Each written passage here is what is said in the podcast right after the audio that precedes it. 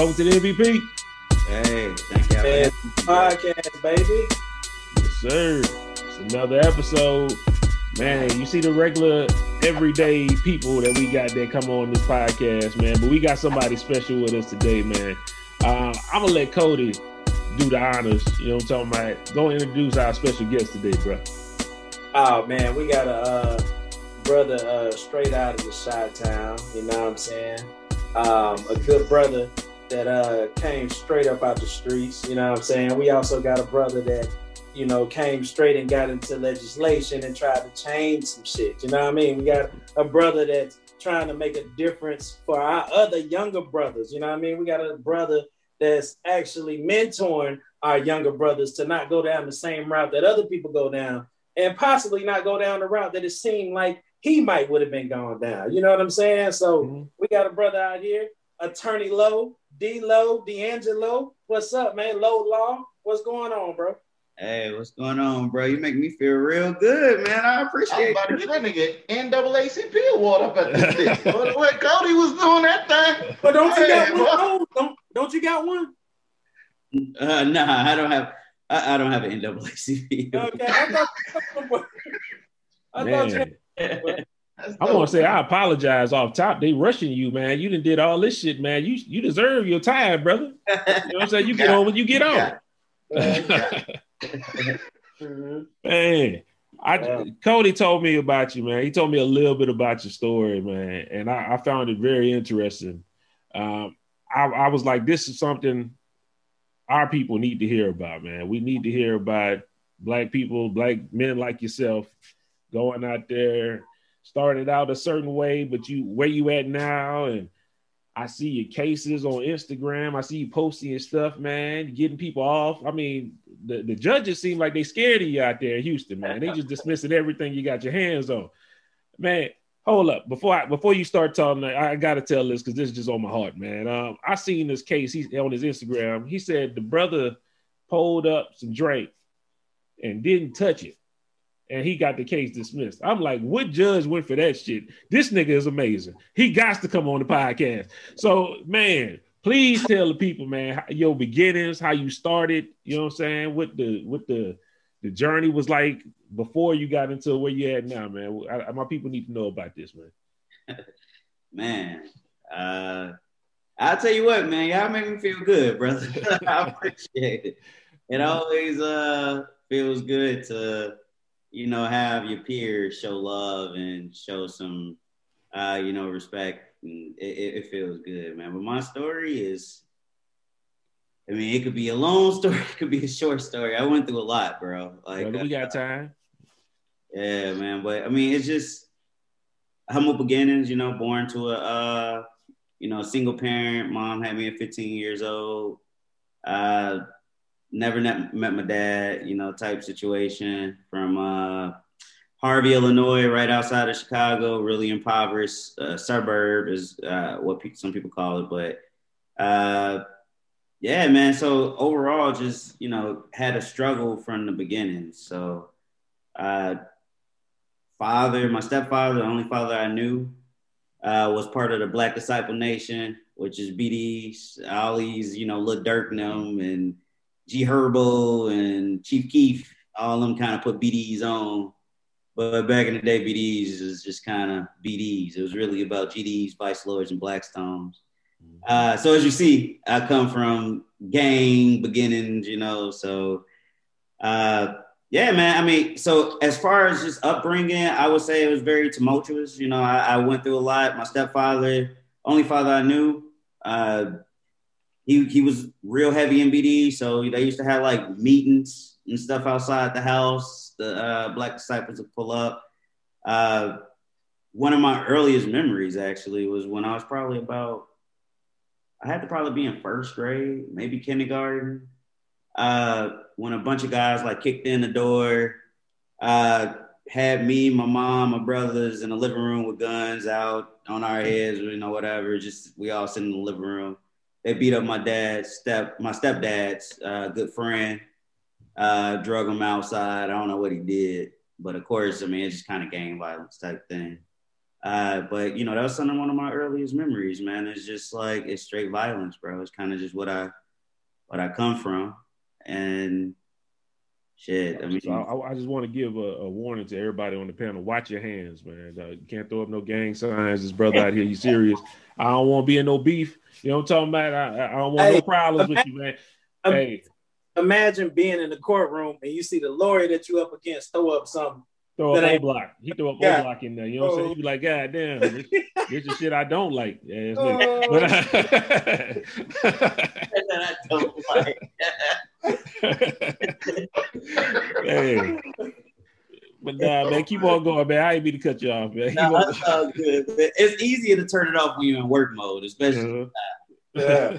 I, I, like do therapy and stuff now, man. And my therapist actually uh, told me that we think from a different part of our brain when we are at work, as opposed to when we had, when we're not working. Because I, I, had issues. It was like you know I can control myself a lot more at work, uh, mm. or when you know I'm experiencing anger as part of my position, as opposed to when I'm experiencing anger outside of my position, mm. uh, as an you know lawyer or whatnot. And she kind of started to break that down for me. Man, we we we really want to get to that, but we still want to continue on your upbringing. We definitely want to jump back into that because therapy was definitely a topic as well.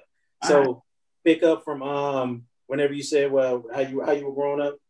Oh yeah, so, I mean, just want to hear about people getting beat up, man. Yo, man, my bad, man. I apologize for. No, okay. you, you, just told you just told the man about your whole family getting beat up, dragged out the house, want, and he ain't happy with I, that. Like, God, I want the I want the timeline, and then okay, no problem. My bad, my bad. Go go ahead. Right, can we do that?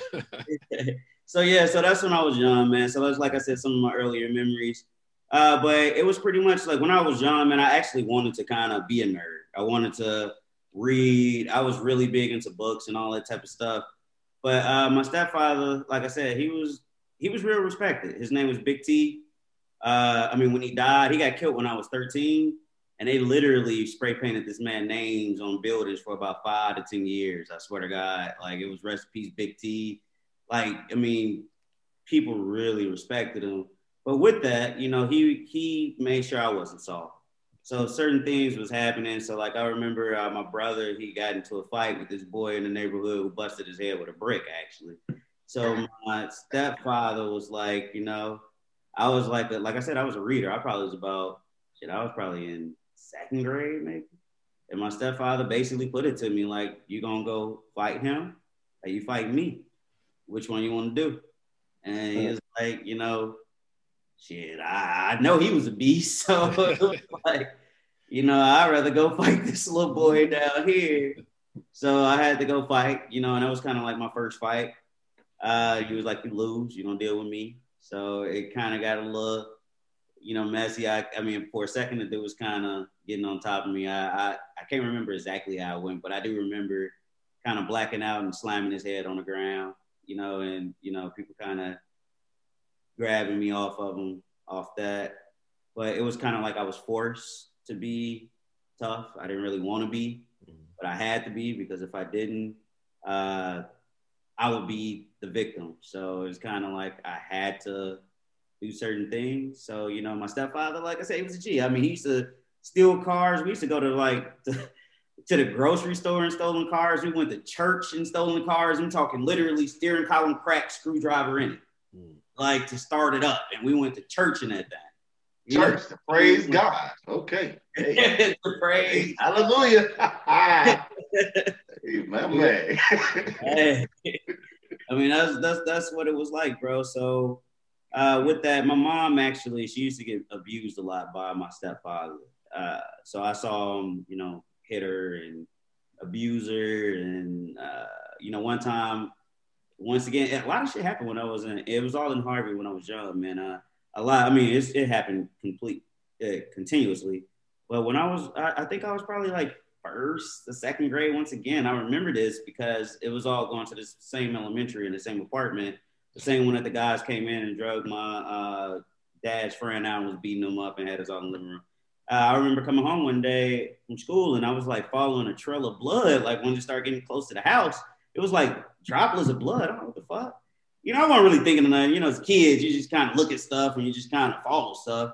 So I'm kind of like following it, and then I realize it's like leading into my apartment. So I get an apartment, and my mom is in there uh, with some family members, and she's like, "I had to stab your dad," and I'm like, "What?" She was like, "Yeah, I stabbed him, and uh, he had like hit her with an iron or something, or burnt her with an iron."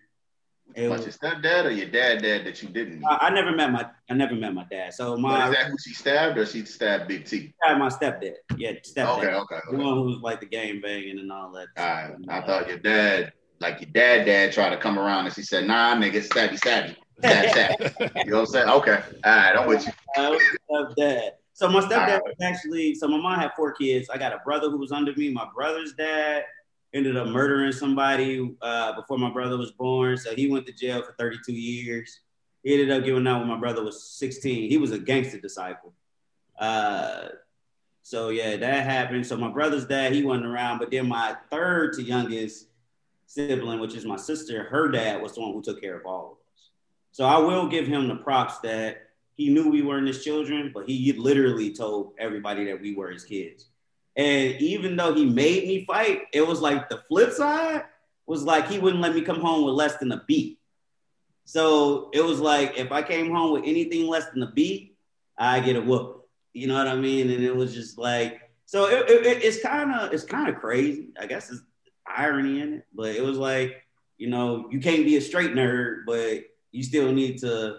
He know, pushed both dynamics. Like he pushed you to okay, you still gonna stand your ground, but you still gonna get these grades too, no matter what. Yeah, That's basically what I'm hearing.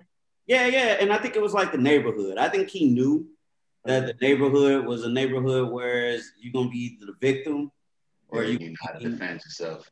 Yeah, so it's gonna be either or. So he was like, you know, instead of letting you be prey, you know, I want you to be the predator type thing. Uh, at least you could be able to be prepared for any uh, predators, you know. So uh, that was big. But you know, besides that, man, we so we moved around a lot. My mom, you know, sometimes she'd go on a little uh, periods of what she trying to get away from him. So she like, you know, we lived in Atlanta for a second, uh, multiple times. We lived in Mississippi multiple times. He always find it.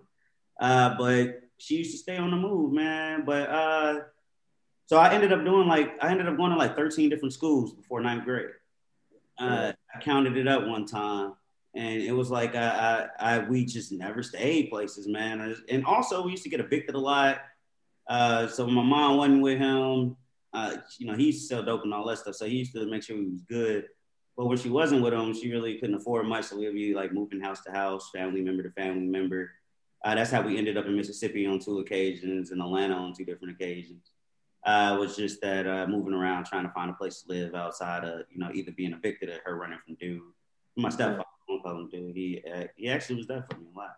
So, uh, you know, probably around 13 is where like most of the stuff started changing for me because my stepfather, we ended up coming back into town, and my stepfather, well, I mean, I kind of rewinded a little bit. Like at the age of 11, my mom like kicked me out for the first time. Like, my mom, you know, because I wouldn't like clean out the refrigerator and I was talking smart. So she kicked me out the house. Like I had literally no place to go. So I was just kind of like riding the school, but uh, the city bus around. Uh, and I like literally rode it all day. And I realized like, damn, bro, like, you know, it's, it's kind of, you could be out here on your own. Like this is a cold world. You know what I mean? Like my mom, she was young. So it's kind of like she was my sister, you know, more than a mom. You know, it was, it was just that dynamic was always crazy. So, you know, I kind of started to a little more independent around 11 years old or so. Because after that first time I was kicked out, like I literally had no place to go. So I kind of started to, you know, at that point, started to feel like, uh, in addition to that, my mom used to like lock me outside. She used to take books away from me because I'd be in the house reading and shit. So she'd like take books away from me and put put me outside and lock the door and not let me come back in uh, and make me stay outside. And we in, you know, the hood, impoverished environment. So you know, only thing I had to do first I used to sit on the porch, but eventually I got off the porch. You know what I mean? At first I was just sitting there. But my little brother, see, my little brother, he's still in these streets right now. Uh, he was always a little more uh, adventurous, and you know, so he'd be out in the streets. He'd be like, "Shit, are we outside? I want to be outside." So he'd go hang out and do shit, and then he liked to pick fights with people, and then it would always come back to me. You know what I mean? Older brother. So eventually, I got off the porch that way. It was like either people, you know, people was like, "Hey man, come on, your brother, your brother, your brother," uh, or whatever, might whatnot. And he actually knew some cool people, so who had video games and shit. We didn't have video games, so you know, I go play like a Atari. Do you remember uh, one specific fight that your younger brother got you into?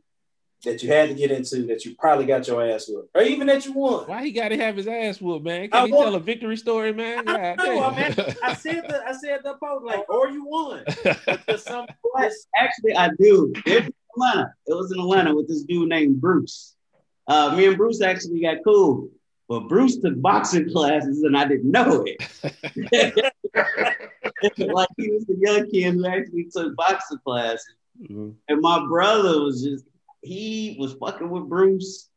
I think he like spit on Bruce and spitting, you know, that's ultimate disrespect type shit. Yeah. And Bruce beat his ass. So I had to go try to uh excuse me, ladies, but I had to go try to protect him and Bruce beat my ass. So y'all some weak motherfuckers over there. you know, Bruce like the whole family ass. You know? Damn, boy. So uh, that's real though. That's real. Real Debo out there. Nigga let uh, Bruce real. Okay. Bruce is handling this. Bruce handles us. But you know the probably still like Bruce probably still out there today whooping niggas ass. He probably is. He probably is. So oh, uh, but Bruce was a cool dude, man. So it was like, you know, when you stand up to people, you know, a lot of people weren't fighting Bruce though because Bruce used to box. Mm-hmm. So it was a little different. So you know, Bruce got stood up to. So Bruce actually started fucking with us again. You know, it was like started talking to us, and we started. Getting, Bruce actually became a homie of mine. Man, Bruce is real cool. Uh, we we got real real cool. So that was one incident in which my brother uh got me fucked up. yeah, yeah I, knew, oh, That's one time. I, knew, I knew it was a story. I knew it was, and I had to get at least at least one of them about you. I had to. I, I forgot about Bruce until you mentioned that. I'm sorry, bro. You, know, you would have asked behind you, boy. The man already said he going to therapy, man. He's trying to get. You know uh, let's man, um, that's what I was about. Uh, ten years old. my bad, my bad. But let's go ahead and move move on to I guess your uh, mid teenage years. You know what I'm saying? Where, so, yeah. where your that was and what you were doing then. Yeah, so 13, like I said, is kind of when like most of my memories, as far as me really saying that, me considering myself involved in the streets, you know, or kind of fucking around. The other stuff was just like young, youngster stuff. You feel me? So it's just kind of stuff going on around me. But uh, 13 is uh, a lot of things happened. It was 1999 that year. Uh, I had just moved back to Mississippi. And my stepfather actually was calling me and hitting me up like, hey, he was gonna come take me shopping and all this stuff. You know, around that age is when you start to care about clothes. It was seven, I was in seventh grade, 13, uh, eighth grade, so 12, 13. And he uh never came. And I was like, damn, you know, he always like Elisa pull up, right? Mm-hmm. And then one day my mom called me in the room and she was like, I want to tell you something about Thomas. His name is Thomas. Uh, I'm like, what? He ain't my daddy. I know that. And I always had a smart mouth. I thought I was real smart, and I always kind of, I'm like, man, I know he ain't my daddy. You don't need to know that. Blah blah blah. you know, she's like, nah, nah, it ain't that. I'm like, what happened? She's like, he got killed, and I was like, damn, you know, like for real. And she was like, yeah, you know, he got, uh, yeah, he got shot in Harvey or whatever. We was living in a different suburb in Richton Park. It was a better suburb. And I'm like, damn. So it was like he never came. And it really ain't, I mean, I honestly had become, it's, it's, it's crazy. Even at 13, I was kind of desensitized to death. Or, you know what I mean? Like a lot of people died. You know, hearing about people getting shot and hearing gunshots, like that shit was like part of the environment. Like literally every day you heard gunshots. Like that shit was nothing new. So it was like, right, somebody died, you know, it's nothing new. But it was like somebody close. But then right after that, my damn great grandfather died, who was like I wasn't the closest with him, so it was like it was kind of you know different just because my family was crying.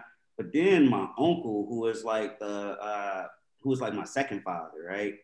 Uh, he used to make sure I go to. Uh, he used to take me to wrestling practice with my cousins, Uh, he would make sure that we play sports and make sure we stay in line. He died. So all in the span of like four or five months in 1999, all three of them died. So I lost the only two father figures I truly had. And at that point, like one of my uh, cousins, he used to be in the city, is what we call it, city, Chicago, like actually in Chicago. And he came out and he was like, you know, he introduced me to weed, man, and like started smoking and shit. He was like, smoke this, you feel better. Uh, one of my cousins has just got out of jail and he had weed. So we stole his weed after that. And we went to Chicago and decided to sell his weed to try to get some Jordans. So that's back when the bling bling Jordans had just came out. So uh, white Jordans with the gold, uh, called them bling bling Jordans. I remember those Jordans because we was hustling to get those Jordans. Uh, so and at that point, man, I just started hustling, smoking weed from the age of 13. After I sold his, after we sold his weed, we went to Roseland. What is the name of? Uh, it's an area in Chicago where you can kind of get gear and shit, and you can kind of talk them down. But we didn't have a, enough for all of us to get Jordans, so we decided to go get some more weed and flip it with what the, money we got. So at that point, I just started. I started hustling, man. So after that, uh, you know, weed was like my thing. I started selling crack at the age of 15. Uh, for the first time, I was selling weed to this dude who sold crack. And instead of paying me money, he was like, little nigga, take this. And I'm like, man, I don't sell, I don't sell dope, bro. Mm-hmm. It was like, nigga, take this. And it was like, you you know somebody who at least, per, you know, get it. And lo and behold, my connect that used to sell me weed, by the time I was like 15, I was getting like half a pounds, pounds. Uh, you know, I get like the, the most I get, I usually get a half a pound. I remember one time when I was like 15, my first half a pound, I got it and it was sold in like 30 minutes. I swear to God, we broke it down and that shit was sold like in quarters, but I was selling quarters. Mm-hmm. So uh, I did sell a few quarters, but it was mainly eighths, quarters, and you know, bags, but the shit went like mm-hmm. that. So it was like, damn. So I, my connect was like messing with me. It was a uh, Hispanic dude actually. It was crazy. He was actually Hispanic. Uh, so I can't remember that nigga name though. I cannot remember. Pablo. yeah, right. Eduardo.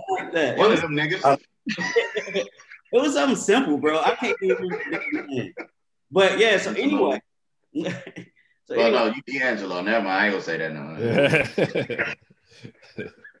hey, well, so I ended up showing him the dope, right? And I was like, bro, you know, I got this shit. And he was like, oh, i take that. And I'm like, what? You know what I mean? Like, damn, like, mm-hmm. oh, you fuck with that. And he gave me some weed in exchange for it. So I thought, oh, this shit moving. Like, this crack shit. Like, how much weed he gave you for it, though? I can't remember, bro. I'd be lying if I told you. Because he shorted, he shorted you on it. He, he, probably, you, he probably played. He probably, yeah. he probably did. Uh, we'll take this right down. Yeah. but I only had like, cause dude only gave me, he gave me like an eighth. It was like three and a half grams of crack. Mm-hmm. So it mm-hmm. wasn't a lot of crack. But then from from there, one of my homeboys, he used to, um, he was always a little bit more advanced than me. I still kick it. Uh, well, I still talk to him and kick it with him from time to time, but not as much as I used to because he's still he's still in that life. Mm-hmm. Uh, but bro was like, "Shit, can you get some mo?" And we went and got some mo, and then we started kind of selling crack. But I kind of fell back from it a little bit because weed used to move for me, and yeah. I I used to make a lot of money off weed. Uh, 15 years old, you know, we had two-way pagers. I broke one, I remember, and went and bought another one right away.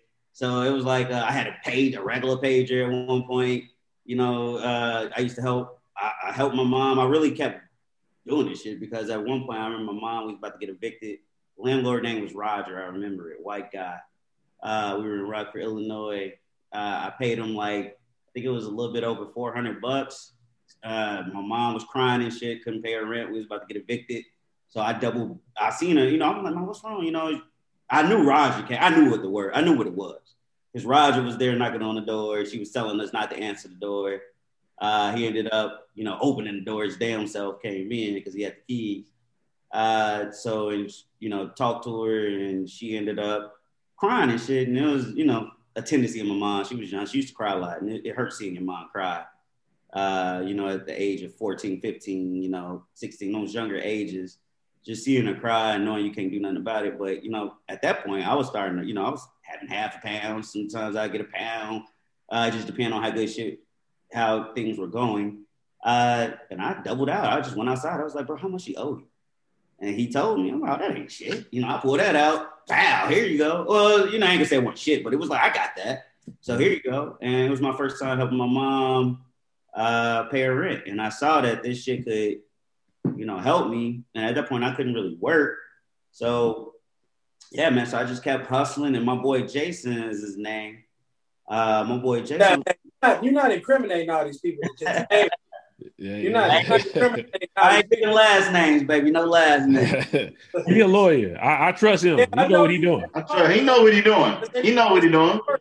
Bro, I told you he got off. He got a nigga off an uh, open container, and he said he poured something. So the nigga got this shit open, but he ain't touch it. That's what he said. He ain't touch it, and this nigga got him off. This nigga good.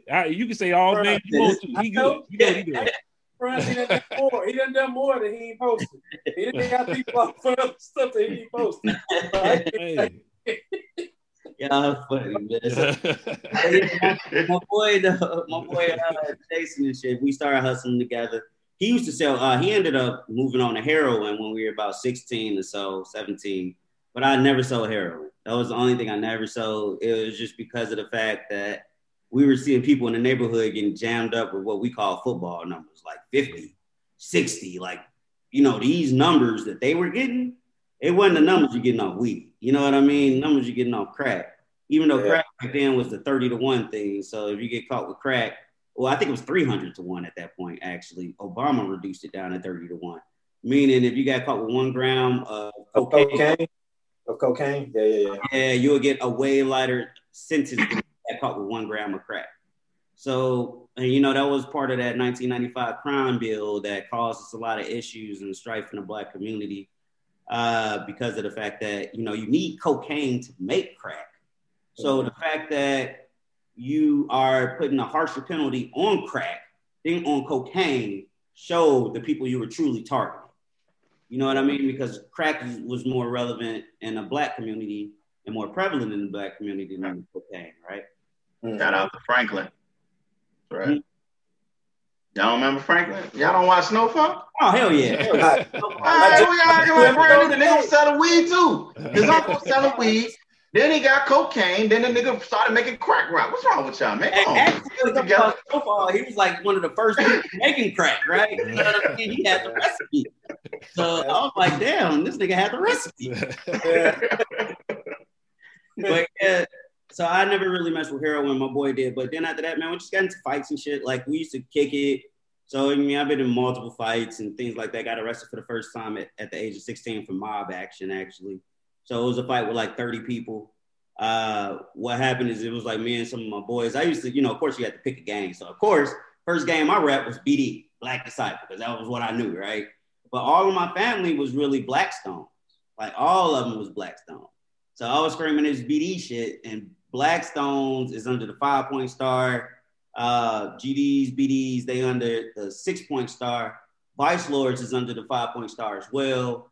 Uh, I mean, a little history. Jeff Fort, who started Blackstones, Willie Lloyd started Vice Lords, King David started uh, BDs, and of course the infamous none other than uh, fucking uh, damn. I, I just let it slip my mind that damn quick for the GDs.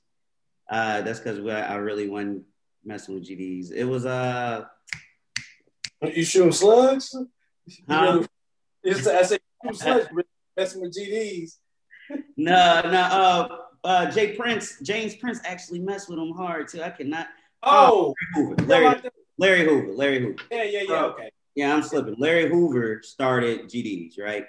Uh, and also had a little, you know, running him and you know he helped Tookie Tookie with the Crips. So uh, Larry Hoover was real big, but yeah. So uh, all my people was Blackstone, so they used to fuck with me about that BD shit. So you know, when I was be with with all them and I'm screaming BD, so I did what they call flipped. So I flipped from BD to Vice Lord though. So I didn't go Blackstone. I went Vice Lord. Uh, a lot of my homeboys is Vice Lords and whatnot too. So uh, yeah, so I ended up repping Vice Lord instead. And from there, like um, my homeboys and I, it was like six of us. It was like different gangs. They were fighting and shit and trying to either make us get down with them, flip. They used to be like, "We're gonna make y'all niggas flip," and we like, "Nah, nigga, y'all ain't nobody flip." So there used to be a lot of fighting. Uh, I had niggas like people, uh, you know, shit. I didn't have guns put out and put in my face. At, I mean, fights. I remember one time a guy I didn't even realize he had a gun. I used to be real hot headed, uh, but it was dark. We was fighting. Guy had a pulled out a gun. He just had his hand. Up. I wasn't paying attention, and I'm like, nigga, fuck you. I'm, you know, blah blah blah. I'm trying to fight the nigga still. Like, uh, and my guy grabbed me like, bro, he got a gun. He got a gun. And I slowed down and I'm looking, I'm like, this nigga fucking pointing a gun at me, bro. So it was like, you know what? I'm like, all right, nigga, fuck you. I'm gonna get you. I'm gonna get you. And, you know, we ran off, and I remember the anger I had then. It was like I was literally saying, like, give me a gun, man. I'm gonna shoot this nigga. You know, like that's where I was at that point. It's like I really wanted to harm that boy, and it was crazy. So that was just kind of shit I grew up in. But then I ended up catching uh, my first actual. So the mob action was the first time I was arrested. I got arrested for mob action a couple more times, but we was I was 16, uh, 15. No, I was 16 at that time. So I was still juvie, juvenile. Uh, so I was I was getting like released and stuff. But then my when I turned 17, I caught my first charge that followed me even into this day. It was aggravated assault uh, with a deadly weapon, and that was involving uh, my mom. So it was like you know I used to I told you I used to sell dope or whatever. My bad, I'm some guys. So I used to help her pay her car note. I used to help her pay rent, shit like that. So you know me helping her pay the car note made me feel entitled to use the car when I felt like I needed to use the car. So shit, she like, don't don't take my car. I'm like, man, I paid a car note in this motherfucker. I'm finna go do my thing. You know what, I mean? so, uh, what you mean, mama? This my shit. Right, my shit. Give me the keys right damn now. so I grabbed the keys and I shit, I got out of there. So with that, you know, one time that happened, uh, I took the keys. I used to also do uh, after this. I would start to do crack rentals, hype rentals is what it's called. I'll tell you about that. That's when you give a crackhead some money for their car. Uh, you basically drive it all week, uh, however long you want to. You don't give them yeah. money crack for their car. How about that? From from what I man, you ain't even need to do that. You should just took the uh, the, the, the, screwdriver. You know what I'm talking about? He taught you. I used to pull up the whip, uh, pull up the church like that with your tithes and offerings. You know what I'm talking about? yeah. Hey, I was never like a car thief and shit. Like I, I never got into like we used to steal like uh sneakers and sell shit at like school back when I was in like elementary. We would go and steal a bunch of candy and stuff, but that was about it. But yeah, so uh, you know, with that, bro, like after I got that charge, aggravated assault deadly weapon, my mom actually, after I came back home, she like grabbed a knife and was like slicing up all my Jordans. You know, Jordans is like, you know, Jordan steal everything to people but back then, when you hustling and you know they hundred dollar shoes and you buying these shoes, and then she going to go grab a knife and she's slicing my shit up, that's a no go, bro. It was like it's a no go. So I'm like, mom, what you know? I actually, me and my mom kind of got. I ain't hit her or nothing, but I did grab her, uh, lift up. You know, I you know trying to get the knife from her. She ended up dropping the knife. Uh, so I ran and grabbed that knife and then ran upstairs to the kitchen because she was like, I go get, I'm gonna go get another one, blah blah blah. So I ran upstairs I kind of like pushed her out the way. I can't lie, and ran upstairs and grabbed the rest of the knives. And then I, that same day, I had pushed over like she had like a shelf with knickknacks and shit. Uh, I grabbed the whole shelf through it, bust, broke the front window of the house. Uh, it, it, it was crazy. So I, I was reckless. Yeah. Uh, so she called the police, but she told them I had the knife. Uh, mm. Then I pulled out the knife. She had warrants, so we both ended up going to jail. But, he said we. Okay, okay. Was, yeah, we had rat. Hey, hey, you going with me? Told yeah. you that's not take the car. Thought it was playing. Yeah, yeah. Really. yeah. Uh, we both went to jail. And that was my first time doing time, like doing, actually having to stay in jail. You know what I mean? Like how long? How long? How long? I just stayed a weekend. It was just a weekend. I ended up getting bonded out by my ex girlfriend. She actually died in a car crash. It was crazy. Mexican girl. Her name was Kendall Trevino. Uh, Rest in peace. Yeah. Yeah, rest in peace, Ken. Yeah, Kendall uh, ended up bonding me out and her family uh, on a Sunday. But what was crazy is, is in jail, it was like it was straight outside of like the having to ask for everything, right? I didn't like jail because you had to ask for soap, you had to ask for toilet paper, Well, you don't like you don't like authority, period. I don't like authority. And you disrespect authority, even if it's not even necessarily uh, Yes. like you do it all the time, and I, I know it first. You I know it first I know. Yeah, I always had an issue with authority, and it was because of how I grew up, I guess. So, yeah, bro. Like, so in jail though, it was like, bro, oh nigga, where you? Oh, you been in here? Oh yeah, bro, I've been in here the whole time. Like, damn, nigga, I ain't saw you in forever. Yeah, bro, they locked me up. You know, I was like, so it was a bunch of niggas that I just didn't see for a while, and then other niggas like, oh, you uh, Lionel homie. One of my boys, Lionel, he's still in the street. Uh, you this homie? I'm like, yeah, yeah, you know. So, and they used to call me. Uh, I was kind of, I played football and shit, so I was a little cocky. They called me Little Incredible Hulk. They called me Little Hulk. So they're like, Uh, I would hey, never, I would never call you they, they call me Little Hulk, bro. That's what they call him, Little Hulk. Nah, nah, you low, low, low. But- So they showed me a lot of love, bro. They used to wake me up for breakfast and shit. Like I was only in there for a couple days, but you know when breakfast came, they woke me up. You know I was you sleep a lot in jail. You get in there, you just lay down because there ain't shit to do. But them boys used to like it was crazy. So it was just in there. It wasn't too bad, but I just don't like having to ask for every single thing, bro. And then they used to the food was trash. Wasn't nothing to dudes, and I love females. So it was like, and then I am a little dude, and I saw some people fighting shit. So it was like, you know, uh, a lot of fights and shit. So it was like I was cool, uh, I was solid, but at the same time, I was like, if I stay in this, if in this type of environment, bro, you're gonna have to do something bad, bro. At some point, I'm gonna have to hurt somebody, like serious. What age? What age is this? I was seven. I had just turned 17. I just Okay. turned 17. It was like three. This happened on July 13, 20, two, uh, July 13, 2007. I want to say 2003, 2003, 2003. It was a year Okay. before I graduated. I got a question for you. What you said, Frans? Did, did you have a good lawyer? Um, looking back today, if that happened to you, could you get yourself off? Hell yeah, I would have got that case dismissed. I actually became a lawyer because it was presented to me by my public defender. I had two options. I could do two year uh, a year in jail, or I could do two years probation. And I was like, man, after spending that weekend in that motherfucker, a year like that? Like, no, sir, I can't do a year. I'm like, I can't do that. I'm like, give me probation. I was like, give me probation. Uh, and that charge follows me, you know, till today. Uh, so it's like, you know, it, I realized that, you know, weak lawyers make people plea out all the time. And that case like really affected me. At that time, it was a misdemeanor, uh, but now that's a felony in Illinois. But at that time, it was a misdemeanor. So I'm like, man, this misdemeanor. Everybody like misdemeanor ain't gonna do shit. Blah blah blah. So I ended up taking it, but you know, it really hurt me. So uh, at that point, at, from that point, I mean, I still hustled, still did my thing. Me and my mom, we did get into it and whatnot. But I ended up going to college. I filled out one college application, got accepted in that one college. I almost got kicked out of that college three times. Uh, I actually had a letter of expulsion on the desk of the dean at one point, but because I was small, I looked nerdy. I always wore glasses. I didn't never like contacts. Uh, and I was always smart. I always had good grades, and that was because of my stepfather, right? You know, I'm beating my ass when I came with less than a B, so I always stayed on my grades. So I was always like an A B student.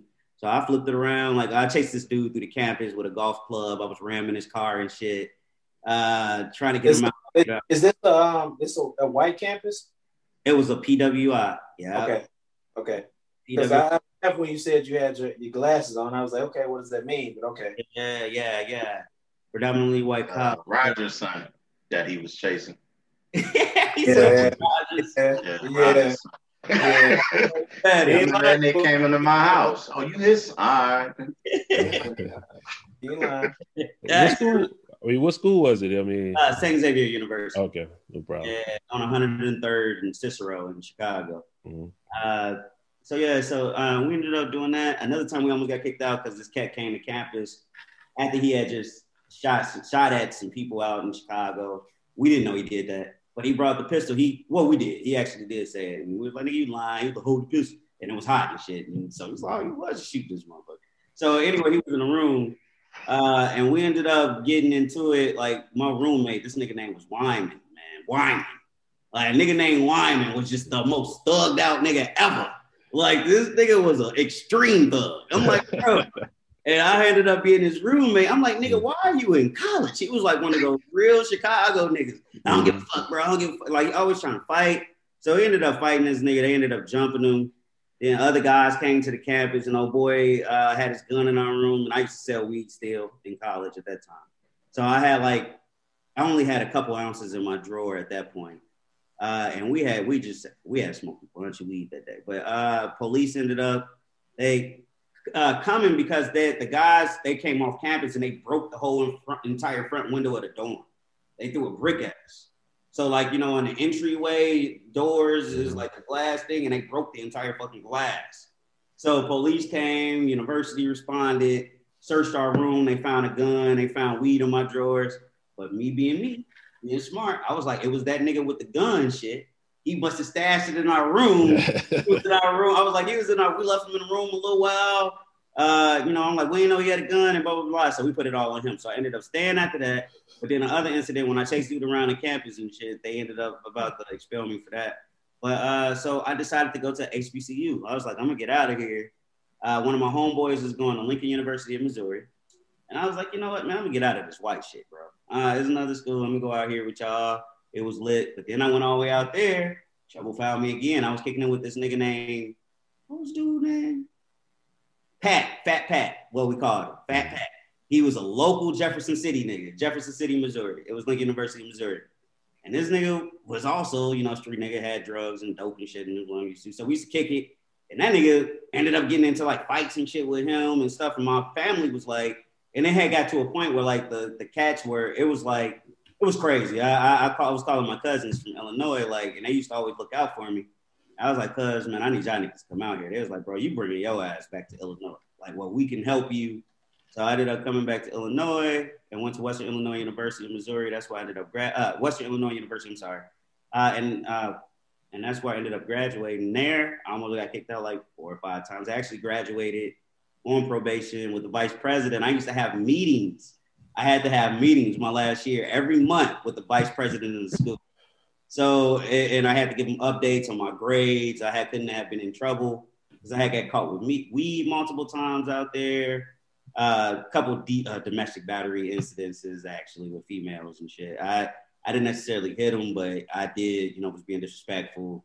Did grab them and shit, like arm type shit. But I well, uh, one girl like threw my fucking outline the face, man. Just put your hands around their face and just bitch up. You know what I'm saying? going, oh, Kevin Hart told you. you got... Well, that was before. You know, he he, he explained that afterwards. You you weren't ready. Yeah, I, I, I wasn't ready. yeah, yeah. So I got just uh, you know shit there. I mean, it was other stuff that happened in that in the backdrop. You know, I, I did have uh, low Oh, I'm gonna tell you this, Lowe.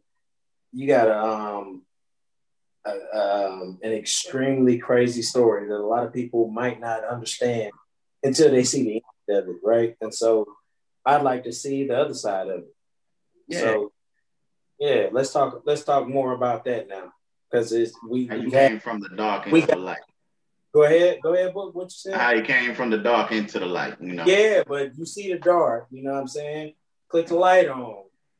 Yeah, so what happened uh, is in college, bro, I got arrested once and I was in jail for two weeks. Uh, and it was in like the newspaper and everything, the college newspaper. It was for weed. I had got caught with a bunch of weed. Uh, and they had called me with like creatine and shit. So they was questioning what it was and all of that stuff. So uh, that was a secret, huh? A little Hulk. Okay. Yeah. Tell on yourself. Nigga wasn't really strong like that. Nigga took supplement. Go ahead, continue. You know what I'm saying? You see my handle, 275. you know what I'm saying? Playing with y'all. Oh, that's what it was. I got that John Q heart. I actually had got back uh, by the time I tore my ACL at the end of uh, college, uh, high school. I used to play mm-hmm. football. I tore my ACL and shit.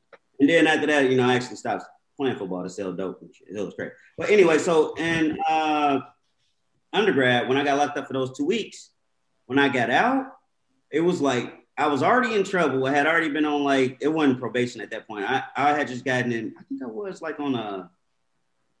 Maybe I was on probation because that's why I started having to meet with the vice president after that. But uh, at that point, when I got out, I'm like, man, I got to do something to change my fucking reputation, bro. Like this shit is bad. Like everybody know me for bad. So I ended up joining Sigma. I ended up pledging. I had never been a frat dude. Said I was never gonna be a frat dude. I didn't like frat niggas. I didn't like no frats. I, I just didn't like them. But I sold weed to the whole Sigma house. All those niggas smoked. Uh, I used to sell with the alphas and kappas and shit too.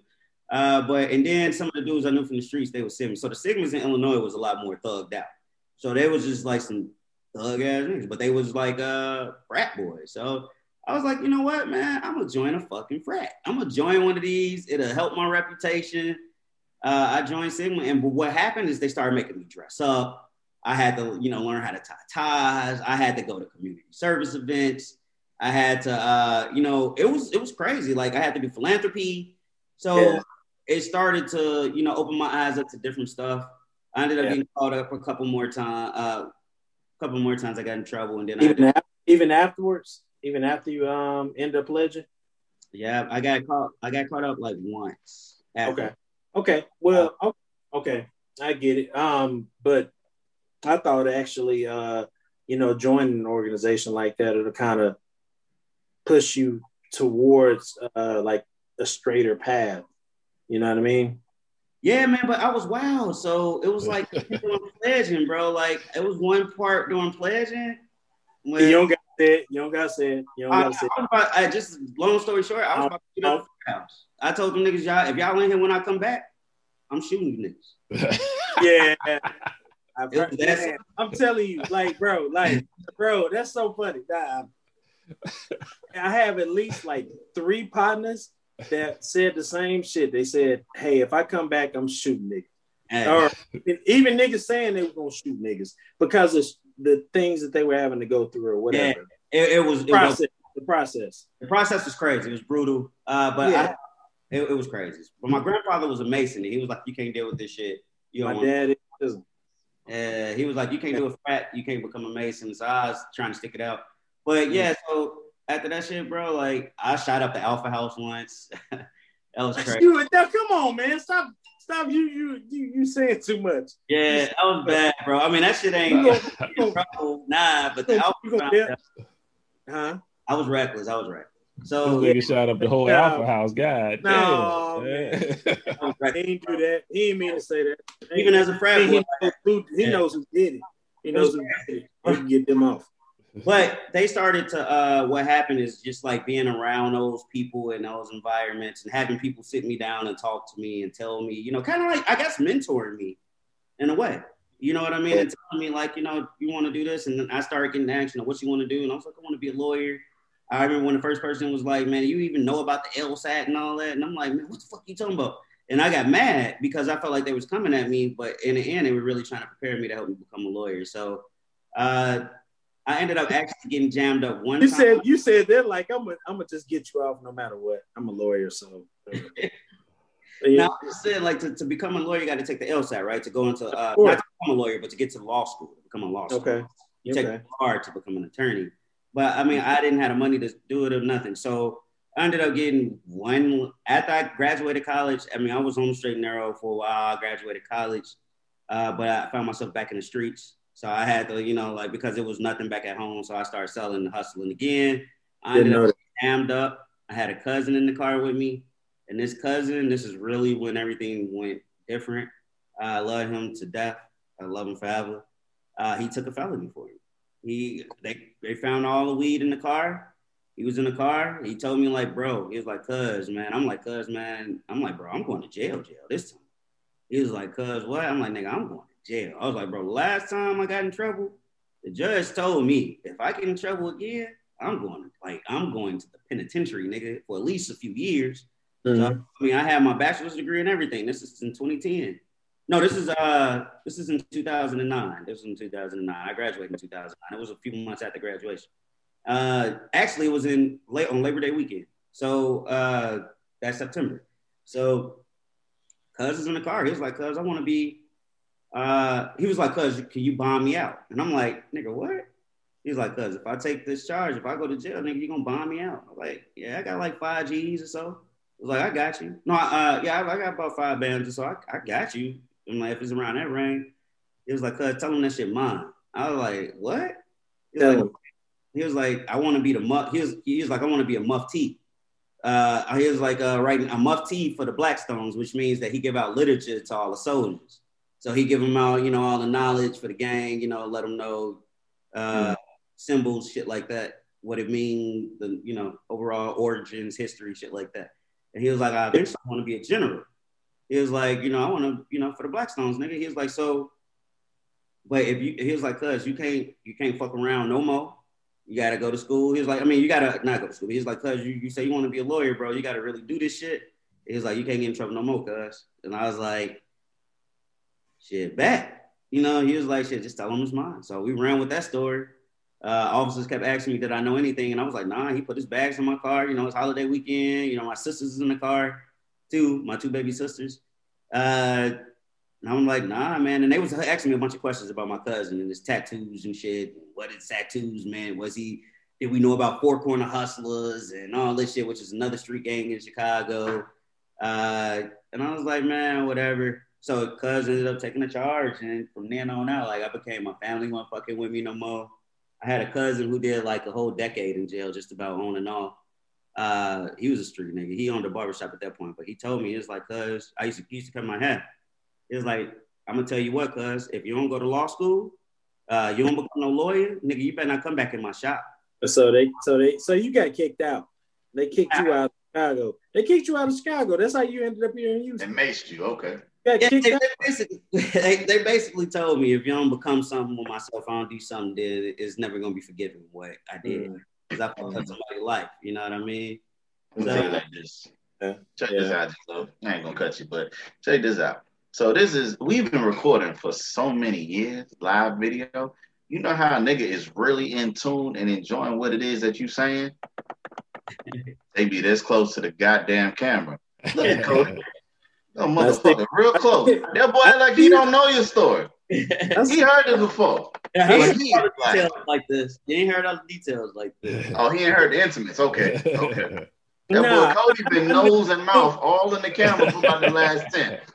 He gonna see it on the plate. You might want to slide back, raise it up a little bit. You know what I'm saying? My bad. I'm long winded, bro. I ain't taking a lot of time to tell us, but it's a lot, man. It's, and I'm nah, nah, man. People need to know. People yeah, need to know. Too, man. Yeah, yeah, yeah. But what, what you do? What you doing now? Yeah, I'm a lawyer now. So you know, now I'm practicing. Now I'm saving lives and doing all the things that, uh, you know, I swore that I would do, uh, in a in a way and more. So it was, you know, after that, like after my cousin took that, uh, it was just I looked at life differently, bro. Cause I'm a small dude, man, and I always said that it's like I go to jail, I'm gonna have to kill somebody, bro. It's no use. like, I mean, yeah, that's the only way. To, that was already in my mind. I had already seen it in my mind. It was like, bro, if I go to jail, I'm killing nigga. It's gonna be that simple because I ain't gonna let nobody take advantage of me. Ain't nobody rape me and no do no dumb shit like that. So, like, Oh, you little Hulk, huh? I nigga get mad. Give them lucky charms, nigga. You know. I was going for that, bro. So it was just oh, like, oh man, sir, that's wow. Yeah, I, I, I, wanted um I wanted my partners to actually uh actually uh get a chance to actually have a conversation with you or at least hear your story, you know, and and we can have conversations uh, later, just to where we have comp- uh, questions, I guess, because I, I don't I don't think we want to extend this too longer than what it needs to be extended. But um, yeah, man, appreciate you uh, being on here. Wait, wait, hold on, hold on. I got, I got to talk to him a couple things. I, I know Book. Oh yeah, yeah. Oh, I know, got, I know Book got to go. Got room man. today. got room today. I know, I know Book got to go real quick. Um, yeah. So, Book, man, go and do your thing, man. We appreciate you for getting on here, man. I got yeah. five Yeah, you got five minutes. Okay. I mean, we, I, we might, I might could stretch it to seven. You okay. know, and niggas came on time. You know what I'm saying? niggas just came on time. but I ain't gonna lie. I ain't gonna lie. Lowe, low, low served me well because like one of the questions I would have asked him, he unveiled in the whole, you know what I'm saying, unraveling of his um, you know, his life story, his trajectory from start to end. So I don't have to ask that. As far as like why you became, you know, uh what lead what led you to become, you know, a lawyer or took you down this path of professionalism. You know what I'm saying? Like I don't have to ask that. He told you why.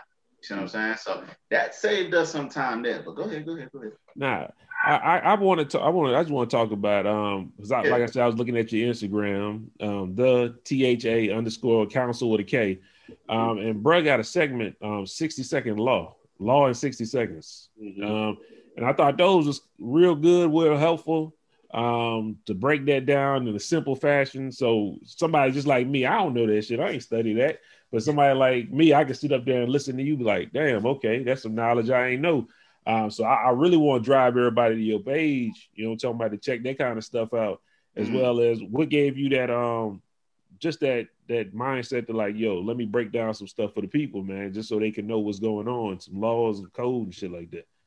Yeah, you know what? Two multiple things, bro. But the main two things was this. I had a professor in law school who told me if you truly understand a subject, you should be able to break it down in 60 seconds. And he told me that he was like, you know, you can't give them everything, but you should be able to break the, the concept down within 60 seconds to explain it to another person. Mm-hmm. So uh, it's kind of a challenge to myself to see if I truly know the concepts. But second, bro, like we need to know some of this stuff. Mm-hmm. Like I used to be in Harvey or in Chicago, man, and we'd just be posted up outside. The next thing you know, you on a fucking police car, your money all on the car, your contents in your pocket all out. You know what I mean? And you didn't do nothing it's like, why is this happening? You know what I mean? And why, you know, this don't seem right. And then when I went to law school, I learned that that's illegal searches and seizures right there. Mm-hmm. That they're not supposed to do that. They had no probable cause. They had no reason, reasonable suspicion. They should not have done that. But they do that to us in community, our communities, every day. People getting felony charges and ruining their lives just simply from being outside.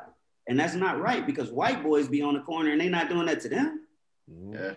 You know what I mean? So it's like, so for me, it's just like trying to, if I, I have this knowledge and everybody had, a lot of people want to know certain things. So I just try to break it down and put it out to, to people for things that I think are relevant to others, you know? So, you know, or things that I think people need to know. So that's pretty much what happened. Yeah. And I mean, in that right there, you mentioned the community. So obviously we're talking about our community, the black community. Um, one question that I did have is how have they received you? Because you know sometimes we are a stubborn culture. You know what I mean? Like we're not easily swayed to, you know, invest in people who have our best interests in mind that are just like us. So can you talk about have you, you know what I mean, how you how that's about basically they'll see him and be like, nah, I'm gonna go get this white man. He gonna get me all yeah, you know what I'm saying? Like, nah, yeah. your hair not slick enough. Yeah. I like the blonde hair, blue eye guy. Mm-hmm. He's just sharp though. He yeah, he's sharp. But you know, just kind of talk about that, you know, um, because I would think that obviously you're well, I'm not gonna limit your your clientele to just us, but um, I think if you know you're geared towards changing things for us, then that would be the majority of, you know what I mean, mm-hmm. who it mm-hmm. that you represent. Majority of my clients are black and Hispanic. Unfortunately, a lot of black people have kind of decided to go with the white lawyers instead of me, or I have heard that black lawyers are not as good as white lawyers, and black lawyers are a joke. And I have uh, been told that you know they feel more comfortable with a white boy because the judge is white and and things of that nature. So it's unfortunate, man. And what I have realized, and is I'm not racist. I'm well, not I'm not racist. I'm not prejudiced, but I am for the culture, right? And I am big about the culture. And what I have realized is that a lot of these white boys that they swear are good are not really good. They just white. And they said a couple things that sounded good or were right. And they just, they blow up, bro. And, and it's crazy. And I say this shit to white lawyers all the time. It's like, man, y'all got it really easy, bro. Like y'all could just, y'all get every client. White people come to you, black people come to you. And unfortunately, black people think white is right a lot of times, man. It's, it's like a lot of black people support white culture over us and believe that the white people know more than us. I, I mean, it's been since this whole, you know, uh, buy black movement and, you know, us being more aware, it has been turning. Uh, you know, some people come to me just because I am a black lawyer now, which is dope. Mm-hmm. You know what I mean? But it's still a lot of people who don't. And I don't, I get some white clients. I do got, I got a, I got a decent amount of white clients. I, I have worked with a decent amount of white people. I don't know what it is about me, maybe because I'm light skinned, what it is. I don't know. With the nerd, you know, maybe what it is. but uh, I have gotten some, but at the same time, it's not many. Uh, most of them are usually either progressive or trailer park trashes. Although I had one white boy who I found out he was running with the Nazis in jail. I came oh, out oh, on a deposition But he told me like he was like, man, you know, in jail it's all about gangs, and you gotta pick that type of stuff. You know, it's all about gangs. So I mean, I had to run with the white people. You know, I'm white, and you know, he's like, but I'm not racist like that. And, but he had a swastika tattooed on him. I found out doing depositions. That nigga, you racist. Right, you racist. You got a swastika on you. But yeah, so there you go, man. So I, I, I it's it's hurt and helped, but luckily, you know, I just kind of focus on results and keep going and just say, you know, I'm not gonna let nothing limit me. I'm just gonna continue to, to push forward. Yeah, That's what I just want to say, man, yo, it's it's inspiring, man. Um, I keep on referencing your Instagram. You had you had another um, black lady lawyer that's on there with you. I, I didn't catch her name, um, but I see her. She's in a couple pictures with you. You know what I'm saying? That kind of stuff is inspiring to me. I love seeing us get into spaces that you know we gonna need help in because it's it's set up against us. So we know we could turn to somebody that got got our back. I see um, you closing investment properties and stuff like that on your Instagram. I see you getting people big bags. I saw you got somebody four hundred fifty thousand. I'm like, God, dog, that boy getting that boy getting them to the paper. I need to hit somebody tomorrow and call D'Angelo. You know what I'm talking about? No, you I said you hit them, they hit you. I get both you paid. I said this. Here's a magician. All right. Hey, but nah, man, I, I can see why when Cody sent me information, I know I can see why he wanted, he thought it was important for you to come on here and, and tell your story and stuff, man. I just want to tell you, I appreciate you and I salute you, man. You know what I'm saying? Keep that shit up, man. We appreciate you. You're, you're a good beacon. Um, that boy was BD, went to Vice Lord, then went to Vice Alpha. Lord, uh, all that. but yeah, it, it's it's a man, they shot up the Alpha House and everything. You man, you, you ain't got a uh, nobody got a different a better story than that shit. That need to be a movie. You see, I ain't say I, I, was just chilling, like man. You he keep on going. Cody had to stop you. I'm like, man, keep on going. Nigga. You know what I'm talking? I would write a book. People tell me I need to write a book, bro, or something. But that shit is definitely, man. Then put that shit on Audible, so you know what I'm talking. About? I can ride around, and listen to that shit. You know what I'm saying in the car. Um, but damn, thank you for spending your time with us, man. We appreciate it for sure, man. Yeah, for sure, uh, bro. Yo, anything you want, man? Appreciate anything you want to tell the people before we get up out of here, man? Ah, uh, man, nah, man. I just say be great, man. Stay focused. You know, uh, look out for each other. We need each other, and make sure that when you're looking at your brother, man, try not to look at your brother with contempt in your heart, man. I think that's something that's real big is that we don't show each other enough love and uh, we kind of look at each other as competition as opposed to, uh, you know, teammates. You know, we all trying to make the culture better, man. So, and you know, you just saying that. You, you got Cody's personal number, right? Cause y'all homies, y'all y'all good. You uh-huh. on and text that to this nigga, okay? Let him know there is no competition when it comes to this battle rap shit, brother. I love him. You know what I'm saying? He can be on my team. You know what I'm saying? We can be like the Rockers. You know what I'm saying? A high five, you get in there, whoop some ass, man. You know what I'm saying? That's just it. You know what I'm saying? I'm big brother. I'm big brother. You little brother. You get your ass whooped. You gotta come get me, man. I got you covered. I, I, don't know if D'Angelo know what's going on, man, but they got this go, ongoing battle rap thing that been. There's no ongoing, man. bro. It's one zero. So and I low, low, low knows I can rap. Yeah. I see you don't rap as well as me, and that was my first time rapping, and you lost. What that say about you? I love you, man. Look, man, G, look, look. Lowe just told us, man, love thy brother, not thyself. I'm trying to give you love, bro. Come on, man. Stop the foolishness. Stop the foolishness, man. Stop the foolishness. This nigga always negative, man. I'm telling you now, bro. Nigga just so goddamn negative, man. You bring the positive brother on the damn show, you just oh sour ass, nigga. hey man, I appreciate you for real, bro. I was, I, ain't gonna lie, I was a little skeptical because I'm like, Cody don't have a great track record up in this place. All right, so when he was like, I got somebody, I was like, man, who you got? Who? yeah, oh man, but I, I, I fuck with you, man. Yeah, take Cody back. Yo, man. man. That is all love. I appreciate. No, no, this was really dope, man. I, I, I'm not gonna lie. I enjoyed myself sitting here, yeah. even interacting, like just hearing what it was that you went through, everything, man. Like most definitely, most definitely. Yeah, later date, man. I think we need a part two or something, man. Because this, yeah, it's, I know yeah, it's more stuff you can get into, man. Yeah, like I said, I, I, definitely appreciate the time that you spent, man. Um, Cody, you got anything you want to tell the people before we get up out of here, man?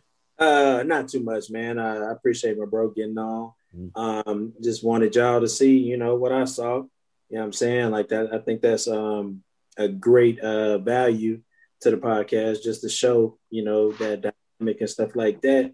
And um, yeah, to elevate you as well, uh, Lowe. Um, just to put that out there on our uh, networks and stuff like that. You know what I'm saying? So we can keep on moving, man. You're gonna sky sky limit, bro. You're gonna you gonna keep on moving on. You already know that. You're doing it on your own, but you shouldn't have to do it on your own. You got people like us that's willing to bring you on the podcast type stuff and keep on moving it through our network and things like that nature. And so whenever you keep on uh, moving up the ladder, you know, you know who needs to holler at us and listen to us at the Man's View podcast because you know it's a cool place to sit down, chill, have a good time type deal. You know how it is. That's how we that's how we normally kick it. You know what I'm saying? If we get together uh, as the brothers, you know what I mean? Mm-hmm. Dude, yeah. man, I appreciate y'all brothers for having me, man, and keep the podcast going, man. I really do uh, like what y'all got going, man. Three black men out here, you know, making sure we get heard and so I mean, it's appreciated, bro. Uh, follow me on Instagram at the council. Uh, T H A underscore K O N U S E L. I think I just spelled that right. K O U N S E L. There you go. make sure it's right. Come on, come on. man, sure I'm gonna right. put it up there, man. Don't worry about it. yeah, we got it. Thank you, man. We appreciate you. Like I said, you got me feeling good. I might go slap somebody tomorrow. I could just call D'Angelo. He gonna get no. that out. Yeah. Uh, after you slap him. let, me do the talk. I got you. I got you. I got you. How many times you slap him? If you slap him more hey. three, then it's assault. But if you slap twice, it was a. Okay, you say, you say, brother. I got that. I got you, man. But yo, thank y'all for thank y'all for tuning in, man. It's been the MVP, man. We're gonna holler at y'all next week. Peace. Peace. I didn't mean to throw that up. That's I'm safe, right? Yeah. All right. No, no coming safe. I didn't do nothing. I don't know what you did. Pray for me. Pray for book. Do everything I can, man.